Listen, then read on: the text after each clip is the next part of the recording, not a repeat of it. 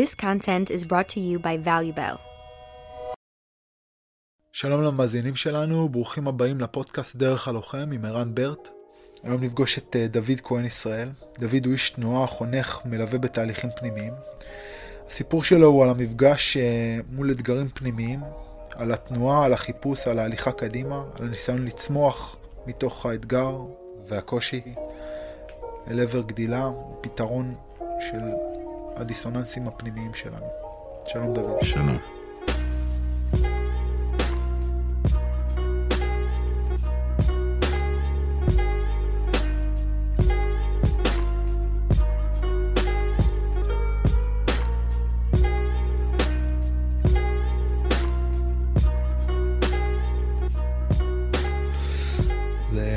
בוא, בוא, בוא תספר לנו קצת על עצמך. מה, מה המקור? איפה אתה מגיע? המקור הוא ירושלמי, אה, לפני 40 שנה. אה, נולדתי שם, גדלתי שם 18 שנה. אימא שלי חלתה אה, בסרטן כשהייתי צעיר מאוד, בן חצי שנה, היא נפטרה כשהייתי בן שש. אז התחלתי בעצם את החיבור שלי לאומנויות לחימה ולגוף נפש ולנסות לרפא את, ה, את הנפש המאוד כואבת דרך הגוף בין השאר. דרך הגוף, דרך אומנות גם ניסיתי, אבל אה, דרך הגוף הצטרפתי לג'ודו בכיתה ב'. הייתי מאוד רציני. תמיד זה, זה מעניין, כל, כל בן אדם שיושב פה, בדרך כלל אה, שואלים אותו מה המקור שלך, ואז הוא אומר או ג'ודו בכיתה א' ב' או כן. קראטה, זה כאילו, זה משהו כזה שכל ה... כל, כל, כל, זכר בחברה, לוחמים מתחילים. כל זכר בחברה הישראלית עבר דרך הג'ודו הקראטה בכיתה כן. ב'. והמשכתי עם זה ממש עד, ה... עד הצבא, היה איזה שאלה אם להיות ספורטאי מצטיין או ללכת ל... למסלול רגיל בצבא, לקרבי. החלטתי ללכת לצבא, שם היה, הלכתי לחובלים. היה מסלול uh, מאוד מאתגר. סיימתי מצטיין קורס, והחלטתי לשרת בספינות הבט"ש בחיפה, הדבורות. אה, היה שירות מעניין מאוד ודי משמעותי ודי כיף. עד אה, מבצע חומת מגן, ירדתי עם הספינה שלי לעזה. היה שם אירוע קשה של הפגזת חוף שאני השתתפתי בו, ובעצם מאז התחיל אה, פרק אחר. תספר שנייה מה, מה זה אומר הפגזת חוף. הפגזת חוף זה אומר שזה היה אחרי סדרת פיגועים מאוד קשה בישראל, ובעצם ישראל יצאה למבצע נגד תשתיות הטרור הפלסטינאיות. זה היה בעיקר ביהודה ושומרון, אנחנו השתתפנו בעזה, והמטרה הייתה לתצפת על החופים, על נקודות שהמודיעין נותן, וליירט מטרות אה, חבלניות. זה נשמע, זה נשמע כל כך אה, כאילו פסטורלי חצי תיאורטי כזה, כאילו זה כמו איזה, איזה שורה שאתה קורא בספר, אבל, אבל בפרקטיקה זה... זה סוריאליסטי. כן, זה סוריאליסטי. אתה יוצא במטרה לחפש אה, ב- את מי להרוג. אתה, אתה יורה בשביל... שבועיים, כן. ככה לילה אחרי לילה. והיה איזה לילה אחד שבאמת מצאנו, מצאנו איזה מטרה. היה שני לילות שהפגזנו בפועל, ואחת מהם הייתה מטרה שאנחנו, ככה אני לפחות ראיתי את זה אז, שאנחנו מצאנו, אנחנו ביקשנו אישור. אני, ממש אני, בתור מפקד הספינה. אתה בעצם מה, אתה רואה, אתה רואה במשקפת שלך מישהו על החוף? זה לא משקפת, זה מכשיר מיוחד לראיית לילה, רואים בו די בפירוט ממרחק די גדול. והיה שם שאלה למי היה נשק, למי לא היה נשק, אבל בסוף הוחלט שזו מטרה ראויה לירי, מה שנקרא. מה ראית? אה, ראיתי אנשים יושבים אה, סביב מדורה על החוף, וראיתי שיש להם קשר למוצב חבלני עוין ולמישהו שיש לו נשק. ודווח על נשק בקרב יושבי החבורה. ואתה בעצם צריך לקבל החלטה אם, אם לירות על החבורה הזאת או לא. כן. ואתה מקבל החלטה של כן. אני לא מקבל החלטה, אני מבקש אישור לירי. זה נקודה שאחרי, במסע שלי, בהמשך המסע, התעלמתי ממנה, שחשבתי שהאישור לירי הוא משהו שולי. הוא משהו שהוא רק לצאת לידי חובה. כי כאילו אתה רק, אתה רק חייל. לא, שאני עושה הכל, והאישור לירי הוא פחות רלוונטי, אבל הוא מאוד משמעותי. כי מסתבר שלקבל אישור לירי צריך אה, איזושהי ודאות על המטרה. ודאות שאין לחייל שנמצא בשטח, שהוא מבקש והוא נותן את הנתונים שלו יש. כלומר, כשאתה מבקש את האישור, אתה בעצם רק מעביר מידע, אבל... זה לא כל המידע שיש למי שמחליט. Mm. זה בכלל לא כל המידע. אוקיי, ואז אתה מקבל בעצם אישור מקבל לירי. את האישור ויורים, הורגים את האנשים. איך ההרגשה? מזעזעת. בתוך הרגע עצמו זה הרגשה של איזשהו משהו חשוך מאוד, של משהו צמא דם, משהו... אווירת נקם, אווירת דם, אווירת אה, הרג. זה אווירה קשה, וזה בעיקר תחת תפקוד אה, לחלוטין מקצועי ואוטומטי של הביצוע המשימה. כלומר, אתה לא חושב על המוסריות של העניין, אתה דואג ליירט את המטרה. אתה, אתה במוד, אתה במוד תפעולי לגמרי. תפעולי מאוד. רק אחרי זה חשבתי שהתפעולי הזה יכול להיות רצחני. ומה השילוב ביניהם נותן. אז אתה בתוך המוד הזה, מקבל את האישור, יורים, אה, כן, ובאותו רגע הבנתי שבעצם באותו רגע השתנו לי החיים, ממש בשברירי שנייה. אתה, אתה מבין את זה בדיעבד? או שזה משהו שבאותו שנייה אתה, אתה, אתה מרגיש ש, שמשהו השתנה בהרכב? ידעתי שמהתקופה הסוריאליסטית הזאת ומאותו לילה אחרי השנייה הזאת שקרתה אחרי הירי, ידעתי שאני לא חוזר לאותו מסלול. אי אפשר לחזור לחיים רגילים, זה לא לחזור לפלגה, לעגון, להשתחרר אחרי חצי שנה וללמוד באוניברסיטה. זה לא ילך. זהו. משהו, משהו, יוצא למסע חדש, למסע אמיתי, למסע של גילוי, של שאלת שאלות, של למה יורים אחד בשני, של למה אנשים צריכים למות, של למה אני צריך להרוג, אני בכלל פציפיסט,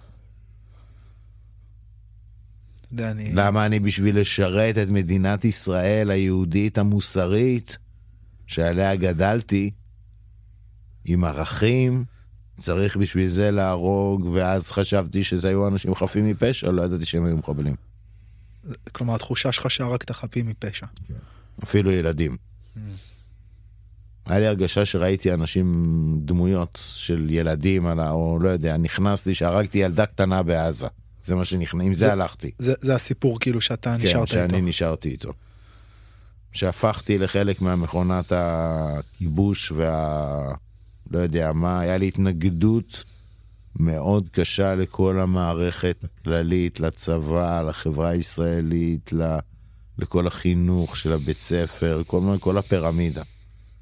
של הידע שנבנתה בי כ... בעצם אמרתי כרוצח, מה עשיתם? בניתם בן אדם, השקעתם בו. שלחתם אותו להרוג. אתה יודע, אני חוזר עכשיו מאיזה חופשה משפחתית וככה עם הבן הבכור שלי, יש לו חברים, אנחנו חבורה כזאת, ואז אה, הם ביקשו מאיתנו קצת, אה, קצת לעשות דברים של צבא. אז עשינו להם אה, מין כזה תרגיל, אה, תרגיל צוות כזה. אישור קו מטרות, קדימה הסתער, ואתה רואה שהם בתוך, בתוך הדבר הזה, זה כל כך מדבר אליהם, זה כל כך כאילו נוגע בהם. גם הילדים היותר, אה, בוא נקרא לזה קרביים בגישה שלהם, גם הילדים היותר מעופפים, גם ה... גם ה הם תופסים את זה כמשחק. זה משחק, אבל זה משחק שכל כך נוגע בהם, כאילו אתה רואה איך הדבר הזה מתלבש על איזושהי איכות פנימית או צורך פנימי, אוקיי? קאבויים ואינדיאנים, חיילים ואתה יודע, שוטרים ו- ו- ו- ו- וגנבים, זה יושב שם על איזה משהו. והמשהו הזה הוא כל כך, הוא משהו תמים מאוד. הוא ממש משהו שלטעמי בנרטיב הפנימי שלהם זה מין איזה כזה, אתה יודע, צייד אה, עתיק כזה שיוצא לציד, כאילו האיכויות האלה של ההתגנבות, האיכויות האלה של, ה, של, ה, של השרידות, של לייצר כישורי שרידות, זה ממש יושב שם על איזה משהו. כן. ואתה רואה את, ה, את הרומנטיקה, את התפיסה הרומנטית בעיניים שלהם.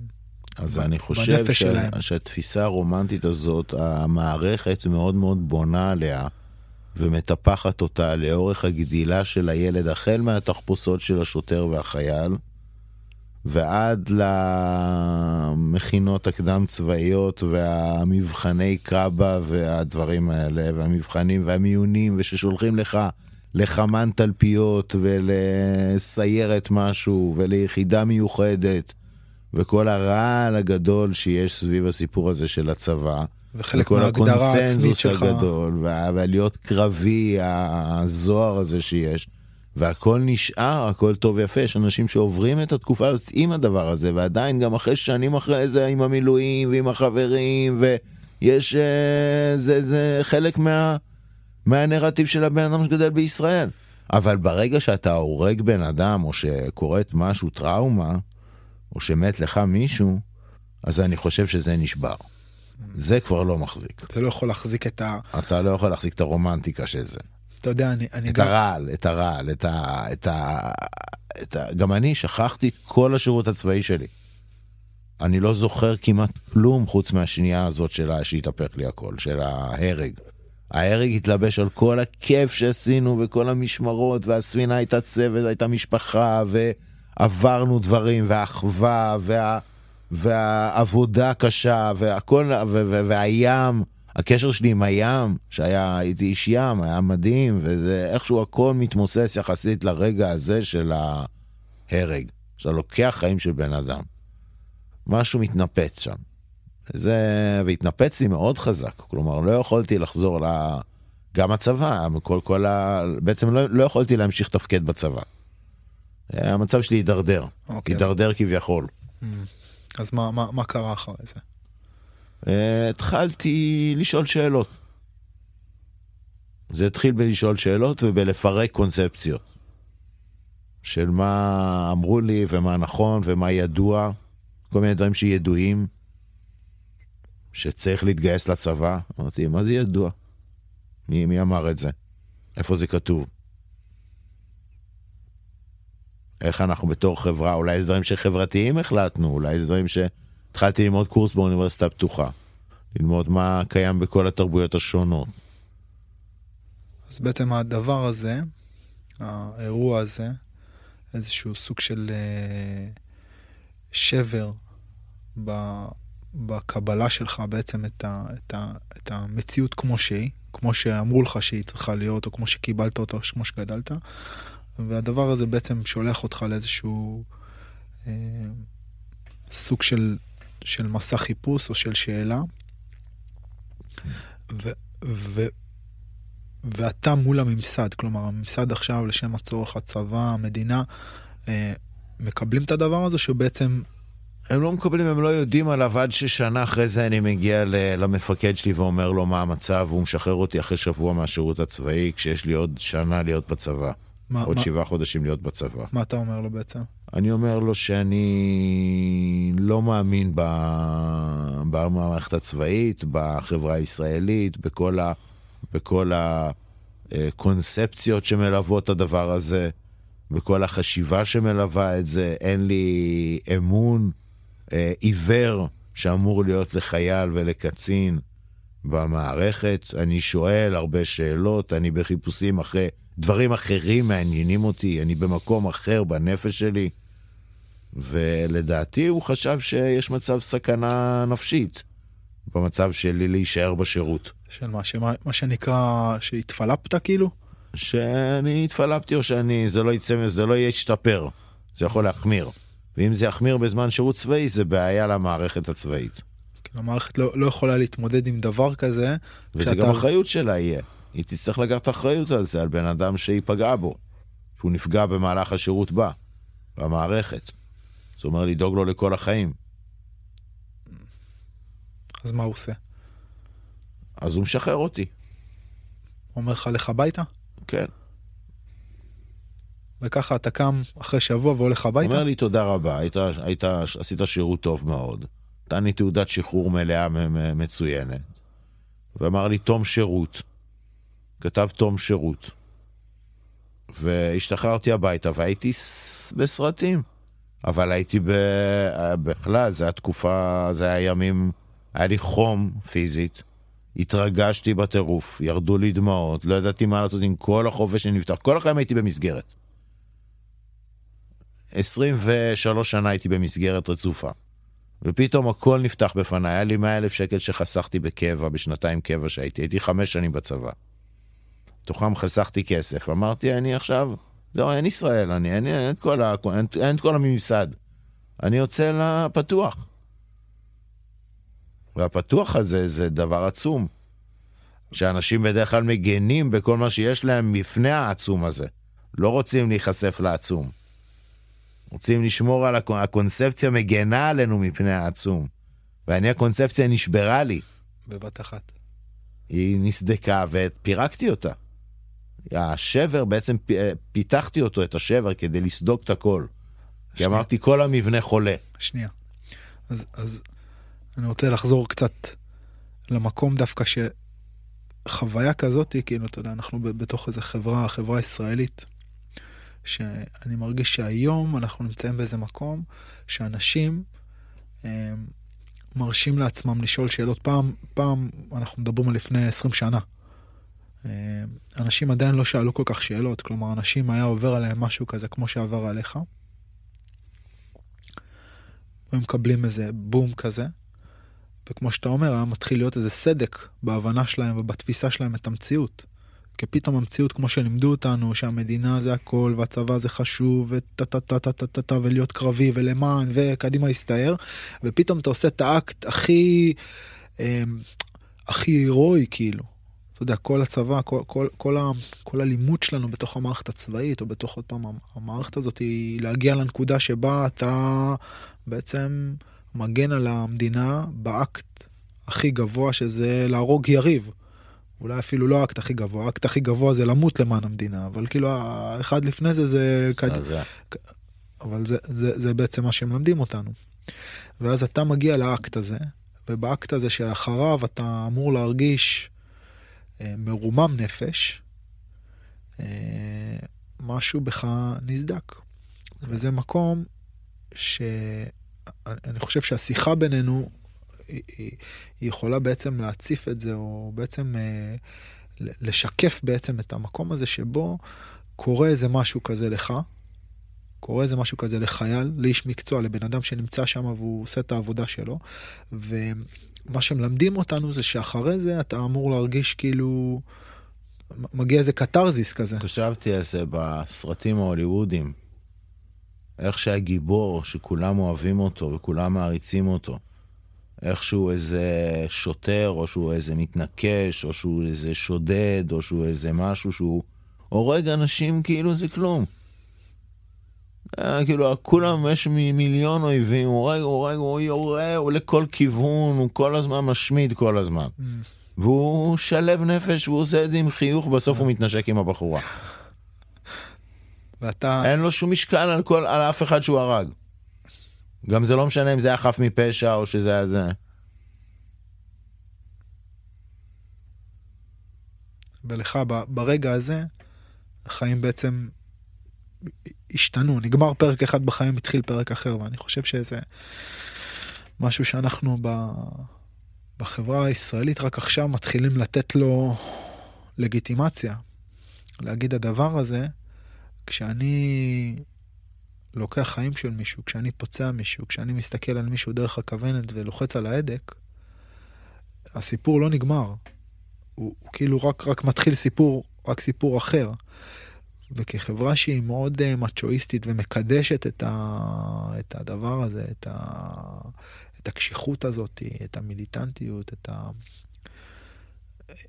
כחברה שמקדשת את זה, רק עכשיו אני מרגיש שאנחנו מתחילים להתבגר ולאפשר בעצם את השיח הזה, וזה שמשהו כזה קורה זה לא איזה, איזה, איזה, אתה יודע, במרכאות, מה שהחבר'ה אומרים איזה כוסית, אלא זה, זה, זה, זה הריקושטים, כאילו. תראה, אני חושב שרוב ה... מה שקורה הוא שיש הרבה מאוד פוסט-טראומטיים ישראלים צבאיים, בישראל, כאילו, בחברה הישראלית. הרבה מאוד פוסט-טראומטיים צבאיים.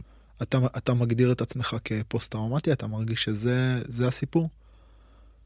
אתה יודע מה, בוא, בוא, אתה יודע, אולי, אולי, זה, אולי זה פתח לשאלה אחרת. מה, מה, מה בעצם, אתה יודע, אנחנו, האנשים, צריכים איזה מסגרת לשים מסביב למשהו כדי להגדיר את הדבר. אז, אז מה, מה, מה ההגדרה שלך כאילו, מה ההגדרה הנפשית שלך? מה, מה ההגדרה עברת? שהגדירו אותי לאורך הזמן בכמה דברים, אבל בעיקרון זה פוסט-טראומה צבאית וסכיזופרניה או, סכיז... או סכיזו-אפקטיב, שזה שילוב של סכיזופרניה ומאניה דיפרסיה. ואני מוגדר גם תחלואה כפולה. כלומר, גם יש לי בעיית סמים כביכול. אוקיי. למרות שזה לא כל כך בא לידי ביטוי היום, ו... לא יודע אם זה... יש, יש להם מערכת הגדרות שלהם לפסיכיאטריה. שזה נורא מעניין, אני חשבתי על זה דווקא לאחרונה, שהתנ"ך של הפסיכיאטרים, ה-DSM, שהוא מכיל את כל ההגדרות וההבחנות של ההפרעות נפש, בעצם הוא לא מכיל את ההפרעות, את ההגדרות של... זה לא הפרעות נפש, זה הפרעות תפקוד בחברה. Mm, הם מיפו את כל, ה, את כל האנשים, את כל הצורות של התפיסה ושל ההתנהגות שמפריעות לבן אדם לתפקד כאדם נורמטיבי בחברה. ואז הם קטלגו את זה כהפרעות נפש. זה, זה עולם ההפרעות הנפש. כל מה שמפריע לך לתפקד. כי היה איזה קטע עם פסיכיאטר שאמרתי לו, הנה המחשבות שלי, אתה שומע את המחשבות שלי, הן אה, אה, פסיכוטיות לפי ההגדרה שלכם. הוא אומר לי, כן, אבל אתה, אתה עובד עם זה, אתה זה, אתה מדריך, אתה, אתה חי את החיים, אתה מחובר למציאות, אתה מתפקד, אז זה לא הפרעת נפש. כלומר, זה לא התוכן של המחשבות, וזה בכלל לא התוכן של ההפרעה.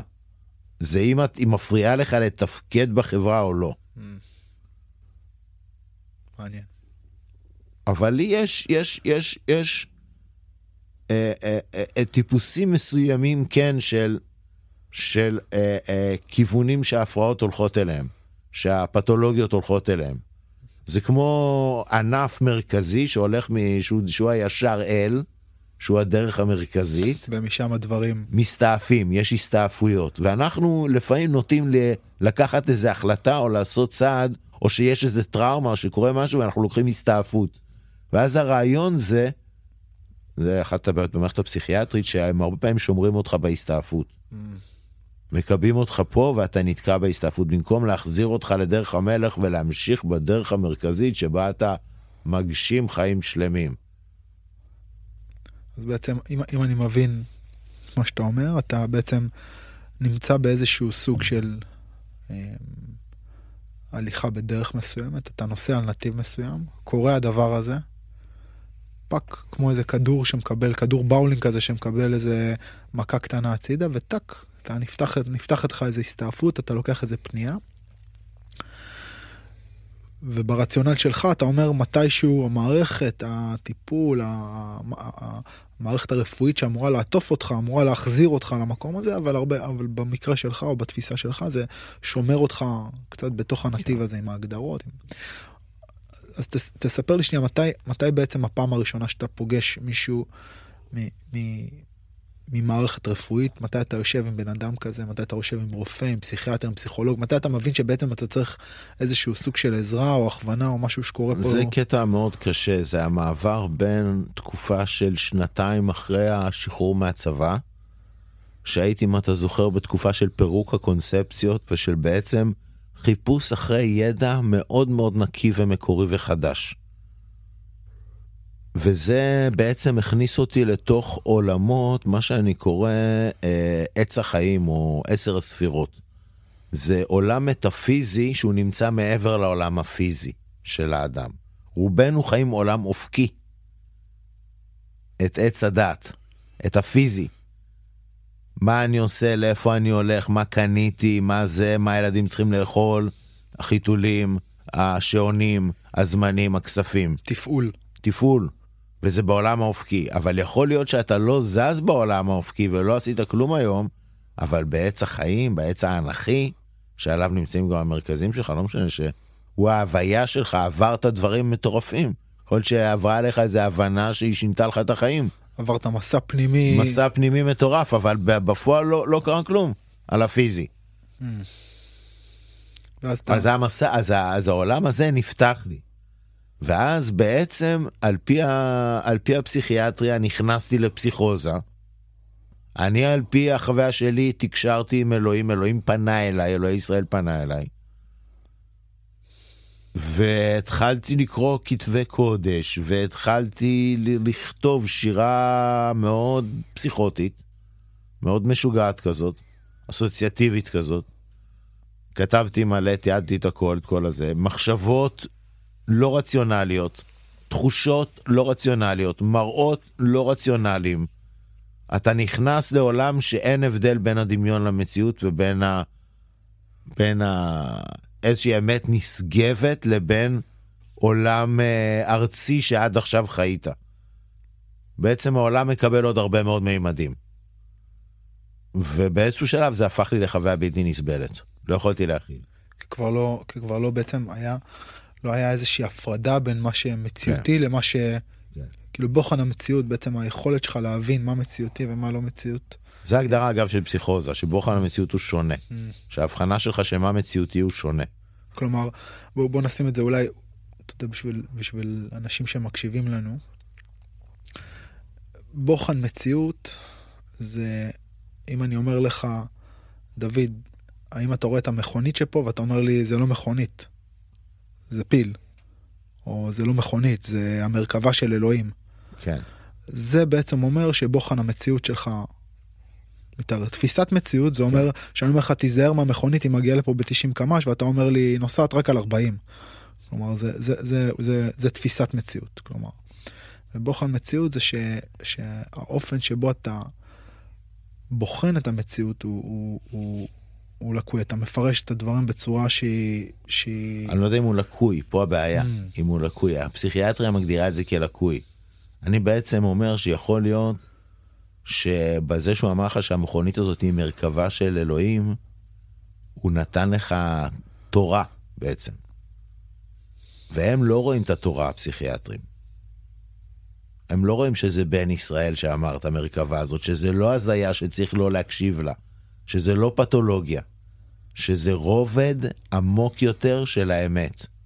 נוסף, מטאפיזי, מאוד, שבו יש מרכבות, ויש מלאכים, ויש אותיות תורה, ויש נביאים, ויש הרבה דברים שנחשפו לי ב- בפרווטי שם, בהודו, בתקופה של אחרי הצבא, עד שחזרתי לצבא, עד שחזרתי לישראל, ונפגשתי עם פסיכיאטר. ואז אמרת לו ואז בעצם בעקבות אתה- ההורים שלי, הם אמרו לי, אתה חייב טיפול, אתה זה, לחץ שלהם. הסתובבתי, הסתובבתי, הסתובבתי בטבע, הסתובבתי, אם היה לי סובארו טנדר, או אפילו בלי, ברגל.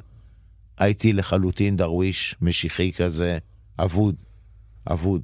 סנדלים ובקושי אולי, לא יודע אם יש לי ארנק או אין לי. מסתובב. ובאיזשהו שלב זה היה בלתי נסבל, העוצמות שעברו דרך הגוף שלי, דרך התודעה שלי, הפתיחה, האור של הדבר הזה. היה בלתי אפשרי לשאת אותו, ואז ההורים שלי אמרו לי, הפתרון הוא ללכת לראות פסיכיאטר. ונפגשתי עם פסיכיאטר, והוא אומר לי, אתה לא משיח, ואתה לא איזה שליח, ואתה לא חווה דברים אמיתיים. זה לא חלק מהמציאות. זה אשליות. זה פתולוגיה, זה מחלה. זה מחלה שנקראת סכיזופרניה, זה מחלה מאוד קשה. אמרתי לו, זה התפיסת מציאות שלי, מה זאת אומרת, אני ככה חי. הוא אמר לי, כל התפיסת מציאות שלך היא חלק ממחלה. וזו מחלה שמידרדרת, ומהתקף להתקף המצב הקוגניטיבי יורד. ככה הוא אומר לי. לא ככה זה בפועל לדעתי. ככה הוא אומר לי. ואתה תיקח תרופות שהן קשות מאוד, אתה תיקח אותן כל החיים.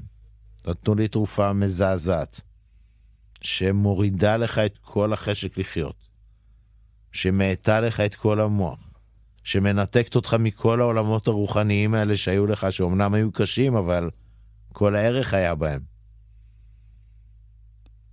אתה נשאר לבד, אתה משמין, אתה לא זז, אתה לא עושה תנועה, אתה שוכח את התנועה.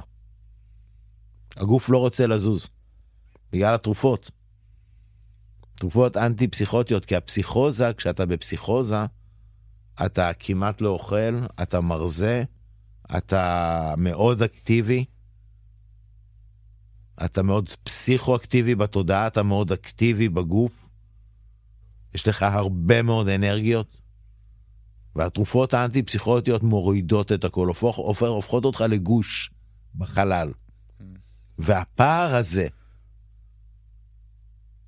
שהיית חד כשפיץ ופתאום אתה גוש שיושב ואין לו מטרה, אין לו תכלית, ואתה לא יודע מתי זה ייפסק, זה יכול להימשך שנה, שנתיים.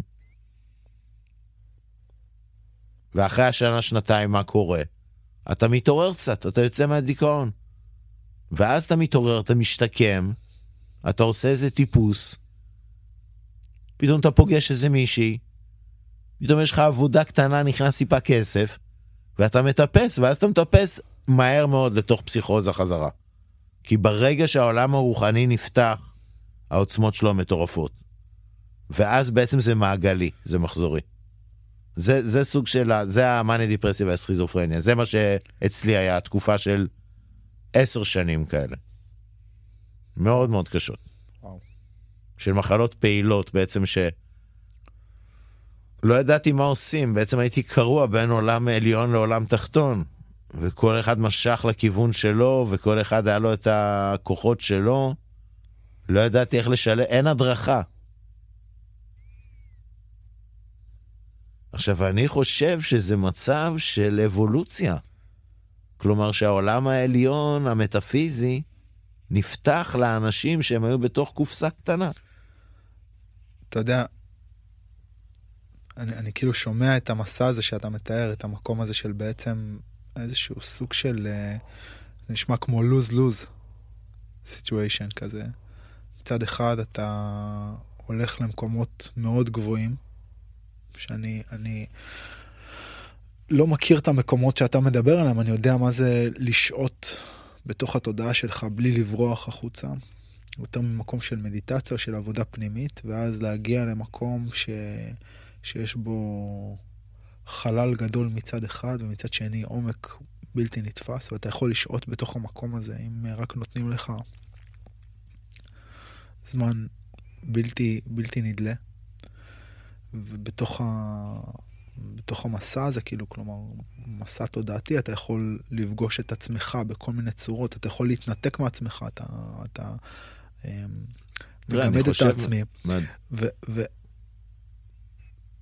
ואז לחזור מתוך המקום הזה לארציות, ואז לזה שהם בעצם מקמטים אותך עוד פעם לתוך איזשהו מקום, ו- ו- ו- ולחיות כאילו חיים רגילים, ואז עוד פעם, אני, אני שומע את, את הדיסוננס הזה בין שתי הקצוות האלה, ואת הפינג פונג הזה, וזה נשמע לי, כלומר, בזה שמישהו אומר לך בעצם כל מה שאתה חווה, או כל מה שאתה תופס, הוא לא נכון.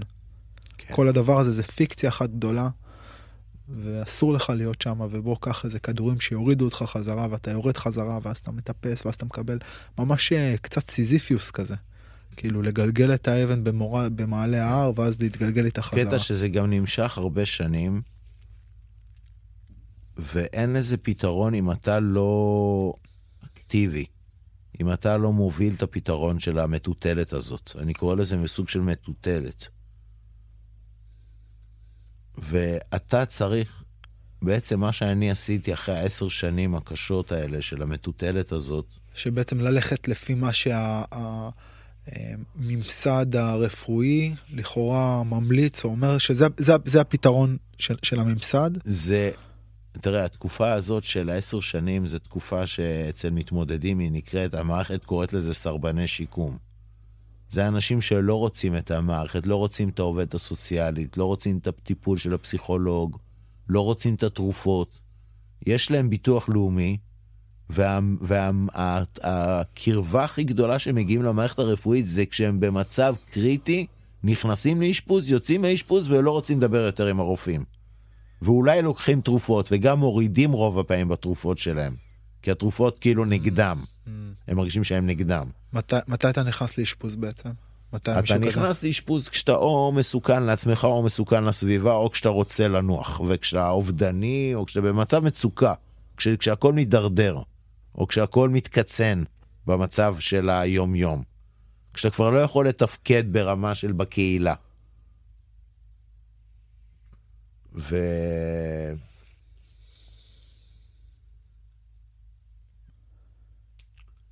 ואז אחרי עשר שנים כאלה של מחלה פעילה של המטוטלת הזאת, בעצם זה הגיע לאשפוז מאוד מאוד קשה. של... אה, הרגשתי שכל מה שבניתי בעזרת הקול הפנימי שלי ובעזרת האינטואיציה שלי בתוך עולם שהייתי צריך לנווט בו איכשהו, שהכל קרס. זה, קראתי לכל ה, כל התחום הזה של העולמות המטאפיזיים מעשה מרכבה. זה קשור לתור, לתורת הקבלה, זה קשור לתורת ישראל. זה הפנימיות של בעצם, של המציאות, של הקיום המציאותי, איך הוא בנוי. זה קשור לאותיות התורה.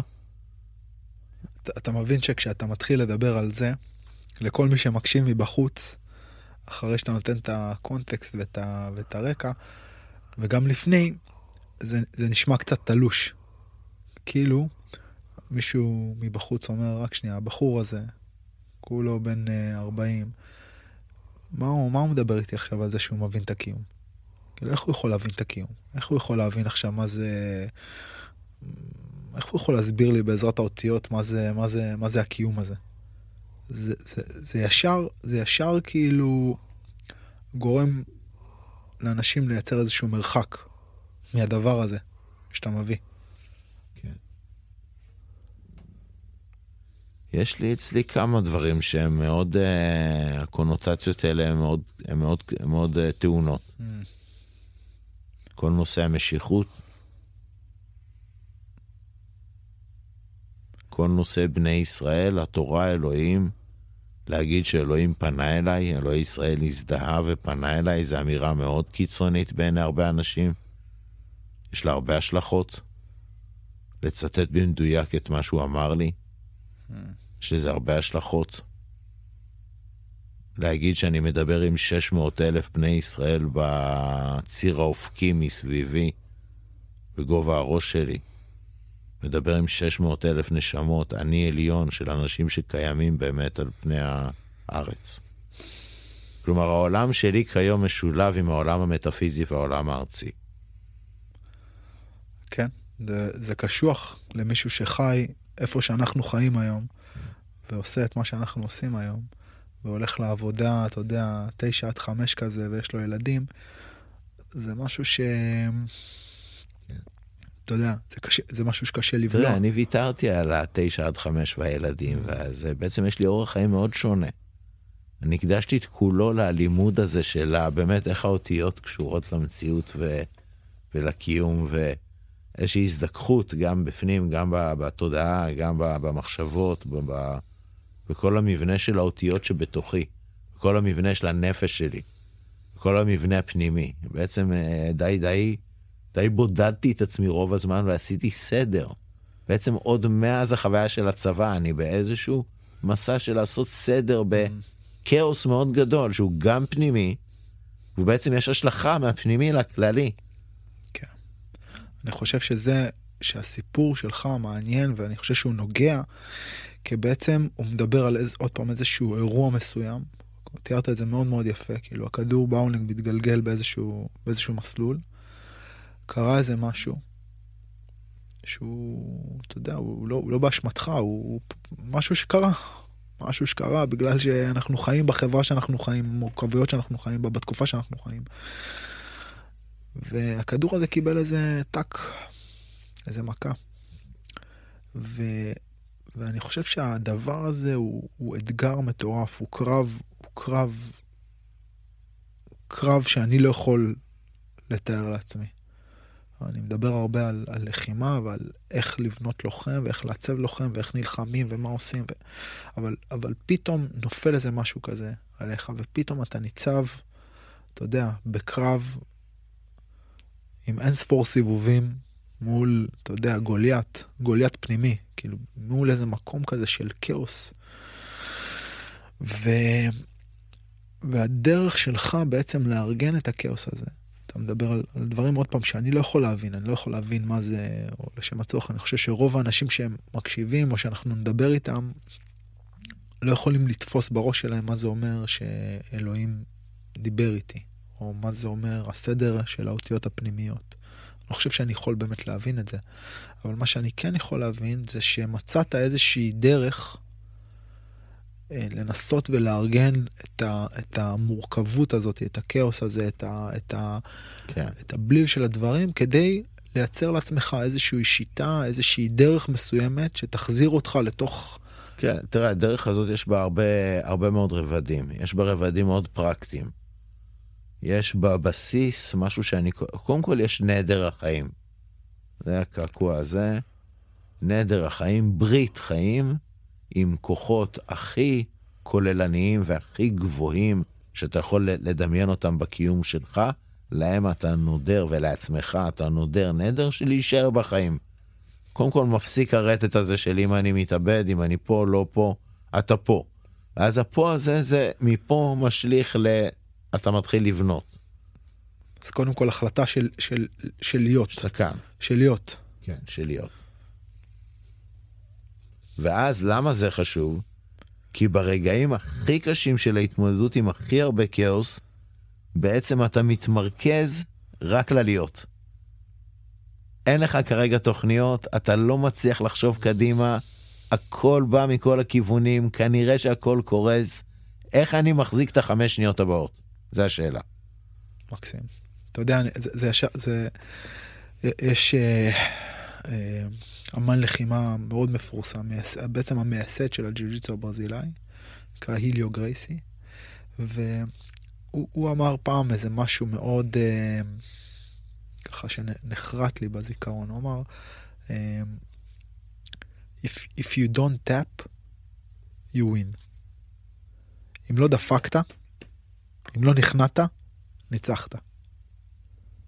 כאילו כאיזושהי אמירה בעצם שמכמתת את כל הדבר הזה, כאילו של האומנות לחימה. אתה עולה למזרון, ולפעמים יש רגעים שכל מה שאתה רוצה לעשות זה לדפוק וללכת הביתה, אתה רוצה להיכנע.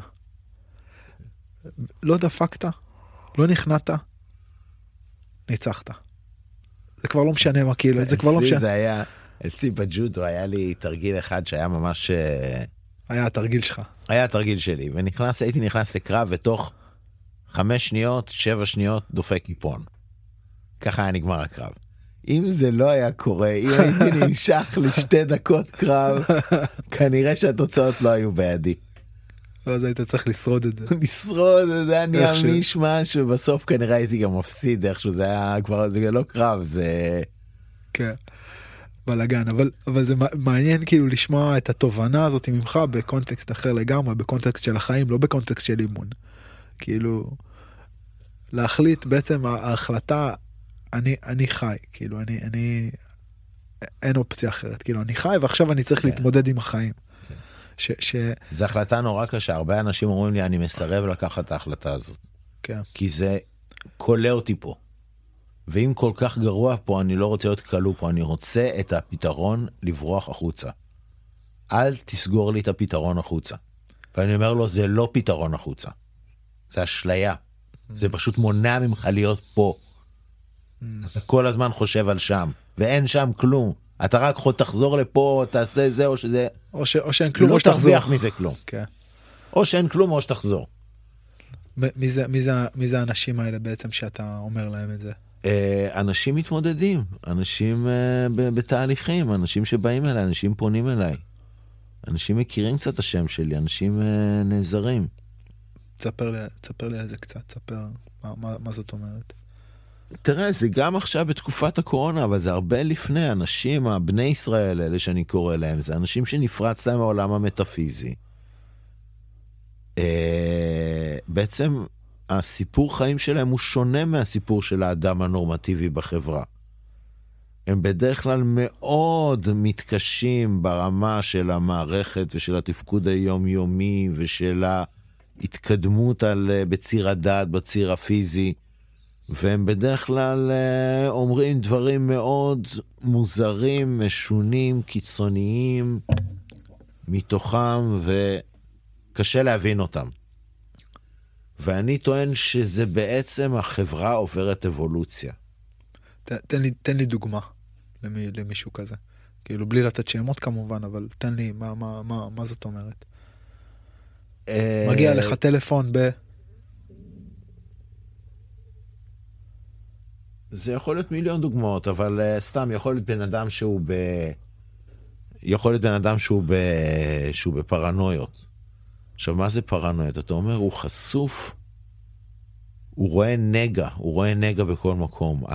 הוא, מתקשר, ש... הוא מתקשר אליך כאילו? זה מישהו שמתקשר, מישהו שכותב? מה, איך, איך נוצר קשר כזה? יש אנשים שמתקשרים אליי, יש אנשים שבאים להדרכות, אני מדריך. הסטינג הוא הדרכה פעם בשבוע. ברגע שבן אדם מתקשר, אם הוא רציני, אם הוא רוצה הדרכה, אם הוא רוצה טיפול עומק, הוא בא להדרכה פעם בשבוע, זה נע בין שעתיים, לפעמים שלוש שעות, יושבים, יש תשלום סמלי, יושבים, מדברים על החיים שלו פה, לוקחים את הנפש שלו, שמים אותה במרכז, עושים עבודה ביוגרפית, מעלים למודעות, נותנים מיפוי ומבט חיצוני, רואים לאיפה רוצים להתקדם, מה רוצים לעשות, משלבים בזה את התנועה, מאוד חשוב. חלק, אלמנט מרכזי מזה הוא התנועה, שפיתחתי איזושהי שיטה לעבוד עם תנועה בתוך שיחה, כחלק משיחה עם טיפול בסימפטומים שעולים מתוך הגוף נפש, להתאים להם תרגיל צ'יקונג שעובד על אותו מנגנון. אז בעצם טיפול בסימפטומים שעולים בתוך השיחה על ידי תרגילים תנועתיים. ולפעמים אני בונה ממש, אני בונה עבודה עם מין בן ישראל כזה כמדריך. מההתחלה לוקח אותו, מלמד אותו את כל שיטת התנועה ואת כל גוף הידע, או חלק ממנו, כדי שהוא יהפוך למדריך. בעצם הרעיון הוא לבנות איזשהו מערך הדרכה. קהילה תומכת. כי יש 600 אלף כאלה, לפחות לפי המיתולוגיה. 600 אלף בני ישראל. שמתמודדים עם, עם כזה פיצול. שנייה, שנייה, איבדת אותי ב-600 אלף. זה מספר מיתולוגי, זה מספר okay. אוקיי. טיפולוגי. זה מספר שהיו במעמד הר סיני. ואתה, ואתה אומר בעצם יש 600 אלף אנשים שהם, שמה, שהם, שהם מתמודדים. זה קשה להגדיר אותם. אוקיי. Okay. כי הם בכל מיני אוכלוסיות, הם בכל מיני, הם בכל מיני מקומות, הם גם בכל מיני גזעים, הם, הם באים בכל מיני גילאים. אוקיי, אז בוא, אז בוא נחזור שנייה לאיפה ש... אני מדבר על בן אדם, אני מדבר, אני, קודם כל אני מבדיל בין עולם פיזי למטאפיזי. אז אני, אני רוצה לחזור אפילו לפני זה, קטנה. מתקשר אליך בן אדם. כן. אהלן דוד. כן. קוראים לי... יוסי. מי? יוסי. מה הסיפור שלי? הוא אומר, אני לא יודע כבר מה לעשות, אה, כולם רודפים אחריי, אה, יצאתי מאשפוז לפני שבוע, הם רוצים שאני אחזור לאשפוז, אה, אין לי סל שיקום, ביטוח לאומי אמרו שהוועדה רק במאי, אה, האילומינטי רודפים אחריי, ביבי נתניהו משיח בן יוסף, וצריך לפתור את הבעיה עכשיו. מה עושים?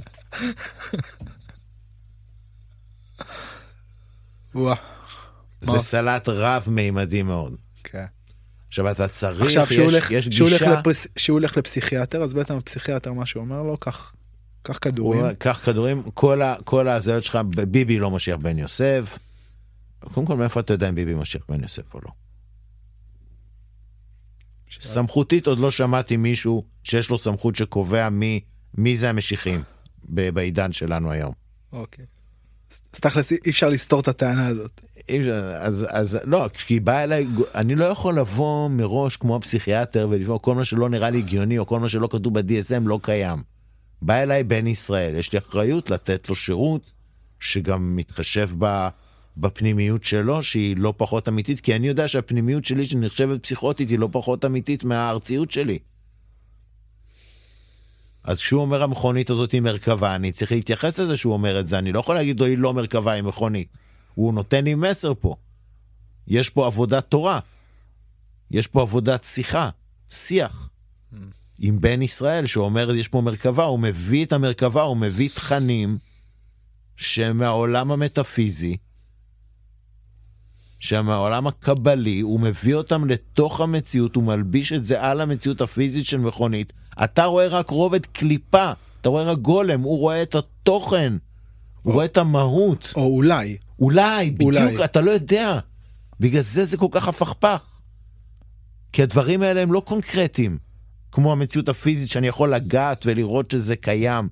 וגם בזה המדענים כבר פירקו את זה והכל הסתברותי ותודעתי וכולי וכולי וכולי. אוקיי. ואנחנו נמצאים בעידן שאין אמת ואין אמת מידה. אז הוא ויש מגיע אליך. הרבה בלבול. אז הוא מגיע אליך. משיח בן יוסף ו- וכולי וכולי. אז הוא מגיע אליי, ואז אני מנסה לברר איתו קודם כל בן כמה הוא, מאיפה הוא בארץ, האם זה אשפוז ראשון שלו, במה הוא מאובחן. לקבל תמונה גדולה בזה. האבחון, אני, זה לא מה שאומר לי מי הוא. אני שואל אותו הרבה שאלות עליו. כלומר, אני מקשיב לו גם על, על איפה הוא לוקח את זה, אני בונה תמונה ראשונית של הבן אדם. ואז אני שואל אותו, האם אתה רוצה להגיע לפגישה ראשונה, שנשב כמו בני אדם פנים מול פנים ונדבר שעתיים על המצב, האם אתה רוצה טיפול הדרכות? ואז הוא יכול להגיד כן, ואז יושבים, וזה כל מקרה לגופו לחלוטין. אבל יש, יש דברים דומים בין, ה, בין המקרים, לאט לאט אתה מגלה שיש קווי דמיון. וה, והמערכת הקונבנציונלית לא יודעת מה לעשות עם האנשים האלה. וזה אנשים שהם בפירוש בשיא הדרך הלוחם שלהם. ההתגברות על אתגרי חיים שהם בלתי אפשריים לחלוטין. והם בהישרדות על נפשם, והמשפחות סובלות, וכולם סובלים, וזה לא אחד וזה מתרבה עם הקורונה. זה בדיוק הטריגר שאתה עברת, אז עכשיו זה, זה. טריגר מטורף להרבה אנשים. בדיוק. אוקיי. אז, אז... בואו... כמה דברים שצצים לי. קודם כל, אחד, האם מותר לך להגדיר את עצמך כמטפל? זה משהו שאני, כאילו, כי המ- המ- המילה הזאת עלתה כמה פעמים, ואני לא יודע מה, מה, כאילו, כמה, כמה זה מותר לך להגדיר. כן. כן. למרות שעוד פעם, אני לא קובע פה את הדעה האישית שלי, אני חושב שמטפל זה מישהו ש, שיש לו איכויות מסוימות, ושהוא יכול אה, להביא מזור לנפשם או לגופם של אנשים מסביבו, וראיתי אנשים שאין להם שום תעודה ולא למדו בשום מקום, ועדיין הם, הם מצליחים לגעת ולייצר איזה משהו מסוים. אבל מצד שני גם יש שרלטנים בע- בעולם הזה. ואז יש פה איזשהו דיסוננס בין שני הכתבים האלה, היה מעניין אותי לשמוע על זה. שתיים, דיברת על, אה, על התנועה, על מה שאתה, בעצם הדבר הזה שאתה מערבב, וה, וה, והתנועה כנדבך בעצם בתוך איזשהו תהליך תרפויטי שאתה מייצר. אז מעניין, מעניין אולי לשמוע על זה כמה מילים.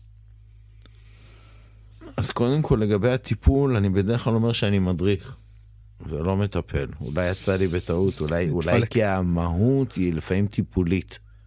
לפעמים יש בתוך הדרכה אלמנטים טיפוליים. אז אני משתמש בביטוי הזה של מטפל, אבל... אה.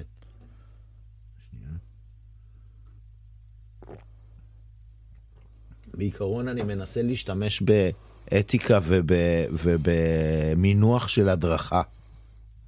עכשיו, הדרכה בעיניי זה הרבה פחות אה, נוקשה, האתיקה של השימוש ב, במושג, ב, בתואר מדריך מאשר מטפל. ובגלל זה אמרתי לך גם מערך הדרכה, ואני רואה את עצמי כמדריך.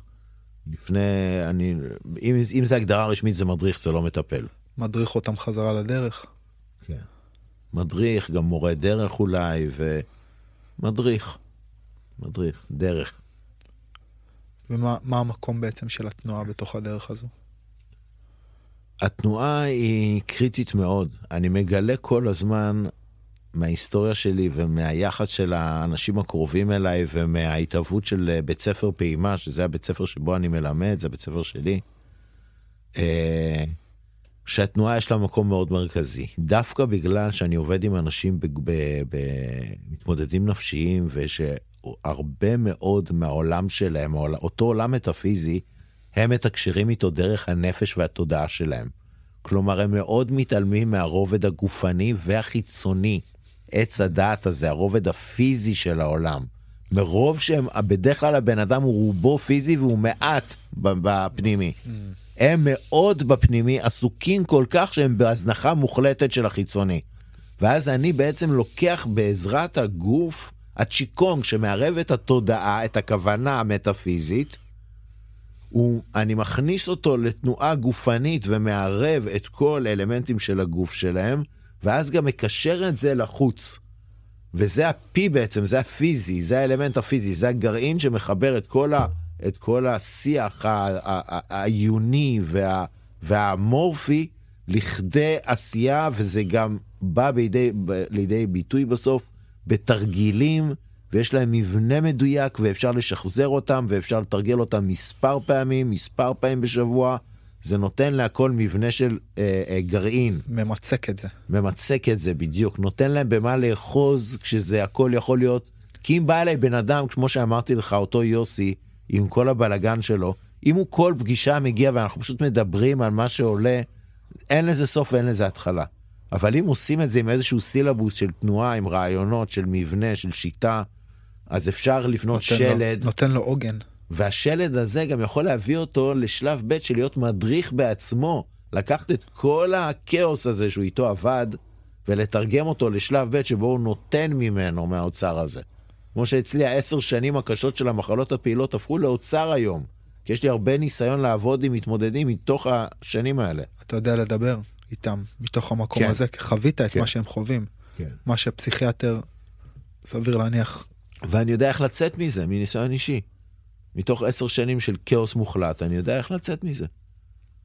וה, והפתרון דווקא הוא לא מיסטי, הוא לא בני ישראל, הוא לא זה, הוא שיקום. הוא שיקום של שמונה שנים אני עברתי מאז האשפוז הקשה שלי של שיא הכאוס עד לאיפה שאני היום. מאוד, מאוד מעניין אותי המקום הזה של התנועה. דיברנו על זה קצת לפני זה, על המקום שבו בעצם כשה mind שלך עובד מאוד מאוד חזק, אתה כאילו קצת, אתה, אתה קצת drift, אם אין לך בסיס חזק. וכל תנועה היא בעצם תנועה שחייבת להיות מחוברת לקרקע. כלומר, אם אין לך איזשהו בסיס, איזשהו עוגן, איזשהו משהו שמחבר אותך לרצפה, אז אתה, אתה לא, אתה, בעצם אתה לא נע, אתה יותר נופל או מתרסק. המקום הזה של לתת איזשהו בסיס שמאפשר לאנשים לצאת ממנו לתוך אה, תנועה שמחזיקה את עצמה. וגם המקום הזה של להחזיר את התודעה לתוך הגוף. כלומר, המקום הזה של אוקיי, אתה, אתה הולך, אתה, אתה, אתה, אתה, אתה עולה למעלה, אתה, אתה, הראש שלך נפתח למעלה, אבל מצד שני אתה חייב גם לאזן את זה עם איזושהי הישארות בגוף, וההישארות הזאת היא בגוף, והחזרה לתוך הגוף נותנת בעצם עוגן כן. לתהליכים ה- התודעתיים, נפשיים, רגשיים וכולי. כן. מה, מה מבחינתך האיזון בין שניהם? כלומר, איך אתה, איך אתה, איך אתה רואה את זה? אה, קודם כל אני? עובד עם, עם אנשים הרבה על השתרשות, Mm. על עמידה בכלל. השיעור מתחיל בדרך כלל עם אה, חמש, עשר דקות שזה רק עמידה. רק העמידה, כי זה נורא מוזר לראות איך אנשים עומדים. ומה העמידה הטבעית של הבן אדם. לדוגמה ברכיים, האם הן נעולות או טיפה רפויות. לדוגמה, לאיפה כפות הרגליים נוטות. לדוגמה, מה הפיסוק שאתה עומד בו. אה, לדוגמה, האם יש תנועה בעמידה הזאת, או שאתה סטטי. Mm. הרי יש תנועה לטבע, להכל יש תנועה. אז בעצם אם אתה משחרר את הגוף לטבעי, אתה קצת זז ביחד עם הסיבוב של כדור הארץ והצירים והכל. אתה, יש לך איזה ויברציה בגוף. גם בדומם יש תנועה. בדיוק. אז בעצם זה, זה רגע להרגיש את התנועה של הכל עוד לפני שרצית לזוז, עוד לפני שדיברת, עוד לפני שחשבת. בלי הכוונה עדיין. אתה רק מסתנכרן, זה מאוד דאואיסטי. קודם כל מסתנכרן עם, ה, עם התנועה הכללית של הטבע, עם ההרמוניה של הטבע. אז זה כבר לימוד, והרבה השתרשות, הרבה מהכפות רגליים ומטה. הרבה עבודה של איפה המגע בכף הרגל, ומאיפה זה חודר ולאיזה עומק זה חודר בתוך האדמה למטה, ואיך זה משפיע למעלה על השוק ועל על כל הרגל עד לאגן, ואיזה כוחות זה נותן לאגן לזוז ימינה ושמאלה. בעצם אני מנסה לפתוח את כל הערוץ מהקודקוד עד לכף הרגל, מהאדמה, מהאימא האדמה, לאבא שמיים, דרך ה... לפתוח את לחבר, כל החסינות. לחבר אנשים שוב פעם לתוך האדמה. כן. זה ממש, אני שומע את מה אתה אומר, וזה ממש מרגיש לי כמו עבודה של לאפשר לאנשים אה, לעבוד גם עם הגוף שלהם של, כצינור, גם עם הגוף כצינור ל- ל- ל- לכוחות שמחברים אותנו, ולא רק עם הראש כצינור ל- בדיוק, ל- ל- למקום שזורק אותנו למעלה. בדיוק. מקסים, מקסים. אמ, עם, עם, כמה, עם כמה מודרכים כאלה, כמה חניכים כאלה עבדת? עבדתי עם הרבה, אבל זה בדרך כלל יש לי בממוצע בזמן מסוים שניים, שלושה אנשים שאני עובד איתם. שאתה מלווה אותם ב... שאני מלווה בדרך אותם. הזאת. אני לא מחפש להעמיס על עצמי יותר מדי, אני מחפש, הם גם מתקשרים אליי בזמנם החופשי, וזה עבודה, וזה לא עבודה כספית קודם כל. זה עבודה, קודם כל, המחויבות שלי כלפי האנשים זה, כמו שאצלך זה דרך הלוחם. אצלי הם הלוחמים שלי, ואני משקיע בהם. וזה אני, אני, אני, זה בדיוק הסיפור שלי. אז אני בעצם לוקח מהניסיון שלי ונותן לאנשים שהכי צריכים אותו, והכי אותם. במצוקה. זה ממש חניכה, כן. תהליך חניכה. מה, מה, מה זה לוחם בשבילך?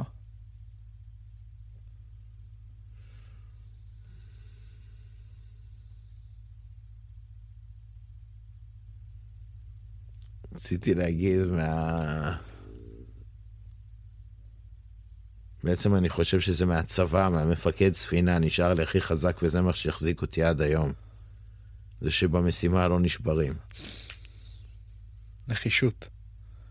במשימה לא נשברים, והמשימה היא להישאר בחיים מבחינתי. זה היה המשימה לאורך התקופה שזה היה כאוס, ועמדתי בזה. ועדיין אני מרגיש את ה... מאוד חזק את ה... עוד מאותה תקופה, את הנדר החיים ואת החוקי שימור חיים, ואיך לדאוג, ואיך לבנות, ואיך לעשות נכון, ואיך לחפש איך להיות פה, ולהיות נוכח פה, ולבנות. וזה מהפכה בחייו של אותו לוחם, שהוא מחליט שהוא פה. כי הוא הרבה פעמים בין, בין העולמות. כלומר, הדבר הראשון זה ה... בעצם ההבנה של, של, ש, של בכלל אני, אני, אני, אני הולך להילחם את הסיבוב, אני הולך להילחם את הקרב הזה. כן. כן.